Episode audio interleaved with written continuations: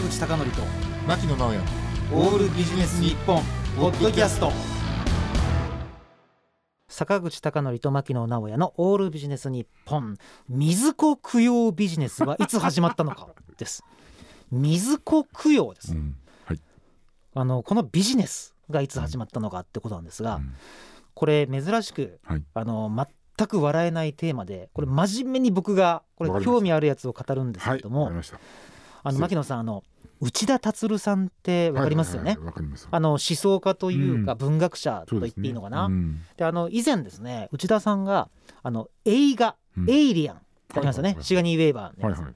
であのエイリアンっていうのは一体何なのかっていうと、うん。あれは実は自分の子供であるっていう説ををおっしゃっていたんですね。うんうんであのエイリアンってあ人間にうん。こうまあ住み着いて、うん。で最後は人間を爆破させて、ね、成長して出てくるでこのエイリアンとの出会いっていうのは、うん。これまで会ったことがなかった、うん。ね、自分の中にいる子供との出会いこれがあの論じられているんだっていうのを相当前に読んだんですね。相当前に。う。ん。で今ですねこれ収録してる時には、まあ、政治と宗教の話とか、うんうんその宗教のちょっとねあのどう過ぎたような献金っていうのが、うん特定の団体だけではなく、うん。まあ、いろんな団体で見られるっていうことが話題になっているので、その10年前のねあの話をちょっと思い出しましてあのちょっとこれ別にねあうん。の変な意図がなく、うん。純粋に興味として水子供養はい。というのがうん。いつぐらいからビジネスとしてはい。始まったのかっていうのをうん。個人的にここね最近ずっと俺調べてるんですよ。へそれでですね、うん。あのこれもちょっとなかなか言いづらいことなんですけども、日本というところであってもねうん。これ日本じゃなくてわざと僕日本って呼びますけども、まあ、あの生まれた子供を殺めるというか、うん。もちろん育てられないっていうことで苦渋の選択をこうね選択した人たちっていうのはうん。相当大昔ね、うん。にはいろいろあったわけです。うん。で今はねもちろんそういうことをする人は少なくなってるとはいえ、うん中絶という形ではやはりね多くの生まれてくるはずだった命が生まれてこない、うんまあこれも同様に事実なわけですね。で私最初水子供養っていうのがいつぐらいから始まったのかなと思って100年前とか200年前とかね、うん。さらにもっと1,000年前とか思ったんですが、うん。調べていると非常に面白いことをこれ発見しました。なんと水子供養というビジネスが始まったのはうん。1970年代。へーそうなんですよ。でこれねこれちょっとまあ繰り返しね。うん。あのこういうものを面白がっちゃいけないと思いますので、うん。あくまで面白いというよりかは興味深いという表現に変えますけれども、これなぜかというと胎児がうん。見えるようになったっていうのが非常に大きかったようなんですね。はあ。1970年には胎児の写真とかねエコーとかうんうん。モニターというのあがこれ作られまして、うん。まあ、あの当たり前なんですけどもあの、まあ、一人のね別人格として扱われるようになってでそれでそれを中絶とかあるいは死産の場合もありますし流産の場合もあると思うんですけども、うん。そこに対して70年代からあの宗教の力を借りて水子供養をしたいとうん。いうニーズが高まってでこれさらに非常に興味深いのがなぜ水子供養というのがですね、うん。あの新興宗教が良かったかってこれは調べていったらはい。非常にこうなんかこれまた興味深い事情でして、というのが知っているお寺とかうん。知っている神社に水子供養っていうのがなかなか行きづらかったあというのが家族ぐるみで家族ぐるみでお付き合いしているから。だからもちろんね流産死産と中絶は違いますけども、例えば中絶の場合にはむしろ新興宗教的なところが良かったっていうところからこれ広がっていったと。だから匿名性がこう保てるところっていうんですかね、そういうところで供養してもらうというのが非常にこう大きかったわけです。でさらにあの牧野さん私ね調べていってびっくりしたことがあるんですけども、はいまあこれちょっと、まあ、あんまり驚くっていうのもちょっと失礼な話なんだけれども、あの1950年代って、うん。まあ、いわゆるなんでしょうね。今から70年ぐらい前なんですけども、あのね避妊っていう比率ってうん。もう2割ないんですよね。ほう。2割ない。ででかつこれもちょっと引用するのはどうかと思うんだけれどもあのこう中絶する費用の方が、うん。あの1年間の避妊具よりもあのだいぶ安かったって記述もあって歴史的な記述もあってすごいねすごいんですよ。うんそれでさらにちょっと驚くのがですね、うん出生数に対する中絶率っていうのがあるんですね。要するに出生の子が生まれて、その生まれてきた子供に対してどれくらい中絶されているかっていうと、ピークの時はなんと半分なんです。ええ半分。これが本当に驚愕する事実で。でそこでちょっといろんなね資料とかを拝見しましたけれども本来であればうん本来であれば男性も同じような責任があってしかるべきですよねうん。うんうんでもかつての資料をずーっと見るとどうも女性だけをこう責めてるっていうかそういうふうな社会的なやつもあるんですね。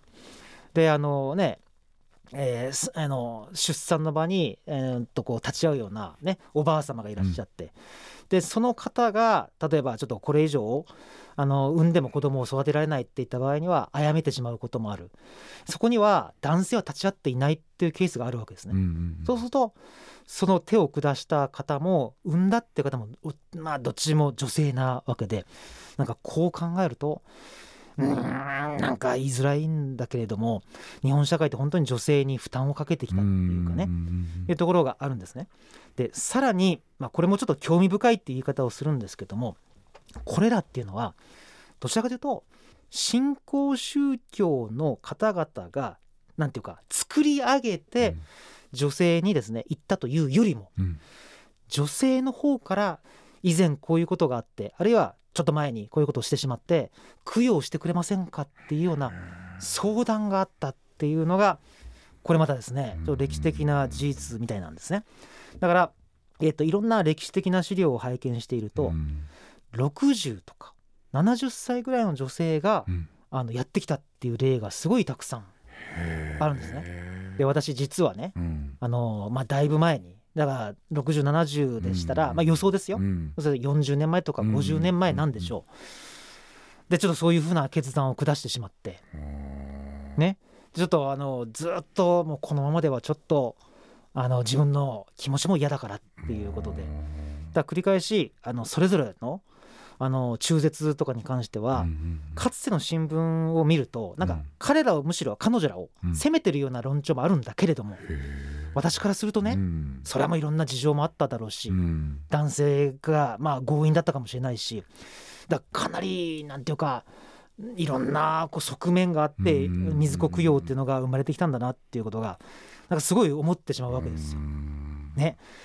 ちょっとあのあんまりこんな暗い話なんですけど続けて大丈夫ですかね、はい。だからあの経済的こう困難ではなくなった時代であったとしても、うんあえてそういうふうな決断をしてしまったっていうのを女性を苦しめてしまうこう要因になって、なるほどね。ね。はい。あの過去に対するこう懺悔の念を込めてですね、しているっていうのが、まあ、道徳責任をね、まあ、当然感じるわけだけれども、うん女性にだけっていうのがなんかすごくなんていうかね。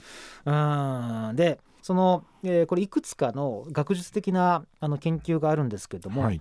これなんでねなんであの80年代などの調査によりますとなんでそういうような水子供養に来たんですかっていう回答の、まあ、8割ぐらいが中絶はい。によるものだと。はい。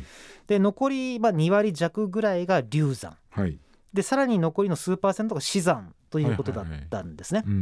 ただしこの水子供養っていうものをこうやることによって、まあ、自分とか家族の健康が保たれるんじゃないかとか。うん。でここから先、まあ、たたりがなくなるんじゃないかとか。うん。あるいはこう幸せな結婚生活を実現するために何らかのうんこう供養をしたいということだったらしいんですね。なんかいや本当にねあの個々人のそれは事情はもちろんあるんだけれどもなんか歴史というものに本,、まあ、翻弄っていうのもちょっとどうかと思うんですけど、うん、このねその50年代の半分生まれ、出生数の半分ちょっと、ピーク時はですね。それもすごいな、うん。本当に、だからねこれなかなか調べてるうちに、うん。最初はビジネスという観点から、うんうんうん。あなんかねなんかちょっと商売上手のねうん。新興宗教の教祖の人がなんか考えてやってんだっていうふうな思い込みだったわけです。だけどそれを調べれば調べるほどなかなかねいろんなこう善悪とかが入り混じった中ですね。でかつその歴史っていう背景もあるし。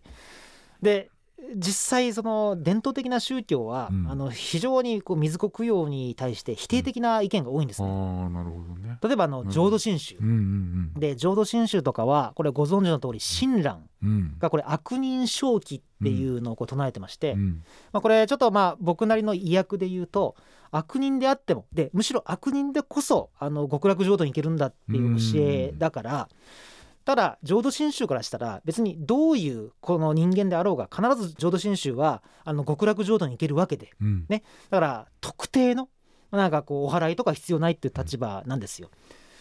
だからといってあの一筋縄じゃいかないのはかといって女性のこうずっとこう道徳的責任とかもあるとか社会的家族的になぜか女性だけ責められるような背景もあるとか。いうのがこうすごい複雑に入り混じりながら水子供養をむしろなんか欲するみたいなねところがあるわけですね。でこれ調べていますと当時の水子供養の値段というのがこれ出ているんですね。さすがよく調べたなと思うんですけども、本当に。ね。であの水子供養1970年代からね後半から出て80年代っていうことなんですけどもまあおおむね5,000円とかあるいは1万円未満とかだったんででもちろんねあの中にはあの3万円以上とか何十万っていうのももちろんあったと思うんですけども、そこまでねそこまでもともと生まれてきた時にはあの高額でなんか騙そうとかいうこともないんです。だこれがまたなんていうかねあの物事を複雑にさせるっていうか、うん、歴史的狭間でこう出たような流れでもありますし、であのもちろん、まあ、皆さんご存知かもしれませんがうん。今はもちろんね水子供養自体も少なくなってますし、うん。そもそも宗教を信じる信者数もこうどんどんどんどん下がっていっているわけなんですけれども、あのこれまたねあのなんか世の中っていうのは、うん。なんかウルトラマンとバルタン星人が戦ってるわけじゃないわけですよ。うん。すごい複雑うんうなんうん。なんかやつがある。だけどこれねちょっと僕がなんかいろんな資料過去の資料を、あのー見ていてね。うーんちょっとね、あのーどうかなと思ったのが女性週刊誌をねうん。あの中心としてある時代からあの水子の怖さっていうのを突然ヒートアップして報じている期間があるんですね。へうん、ーだからただでさえね社会的に道徳的責任を負わせられてる女性がうんね。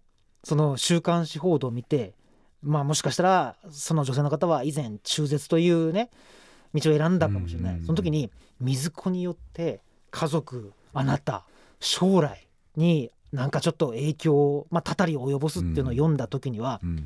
なんか二重三重に苦しめてるっていうかそういう構造もあったんだろうなと思うしでこれまた新聞の人生相談とかかつてのやつ見たんだけれどもこれ非常に面白いことにですねあの結婚している女性の方については比較的回答者が優しめの回答してるんですよ。ほなんだけどううん。独身女性がなんか中絶を選ぶってことになるとなんか途端にですね回答者が強めっていうか厳しめになってへなんかどうせあんたは遊んでたんでしょみたいなトーンになるわけね。いやこれ3040にんていうかなあのこうなんか女性を圧迫するような、うん。うん、なんか社会構造にあったのかなと思うとうん。なんかこれ調べていれば調べるほどうん。苦しくなってきました。ね。そうですね。ね。だからあの水子供養ビジネスはいつ始まったのかっていうテーマなんですけども実はうん。その背後になんていうかこれまでの日本社会と女性の在り方もそうだし日本社会とこう家族の在り方もそうだし、んあるいはこうなんかね全くこう男性がこうなんか非難の的にさらされずに、なんか社会的にこう生きているうん。中でのこう複雑なこう環境とか、うん。そういうのがもうありとあらゆるものがこうなんか複雑に絡み合った中で水子供養ビジネスが始まったっていうのが分かりましたんでうん。ぜひ宗教と社会っていうものがクローズアップされているんでちょっと全然ねうん。笑えない真面目な話だったんですけども、本日のテーマとしてちょっと述べたいと思いました。うん。ということで水子供養ビジネスはいつ始まったのかでした。坂口孝則と牧野直哉のオールビジネス日本ポッドキャスト。今回はここまで。次回もお楽しみに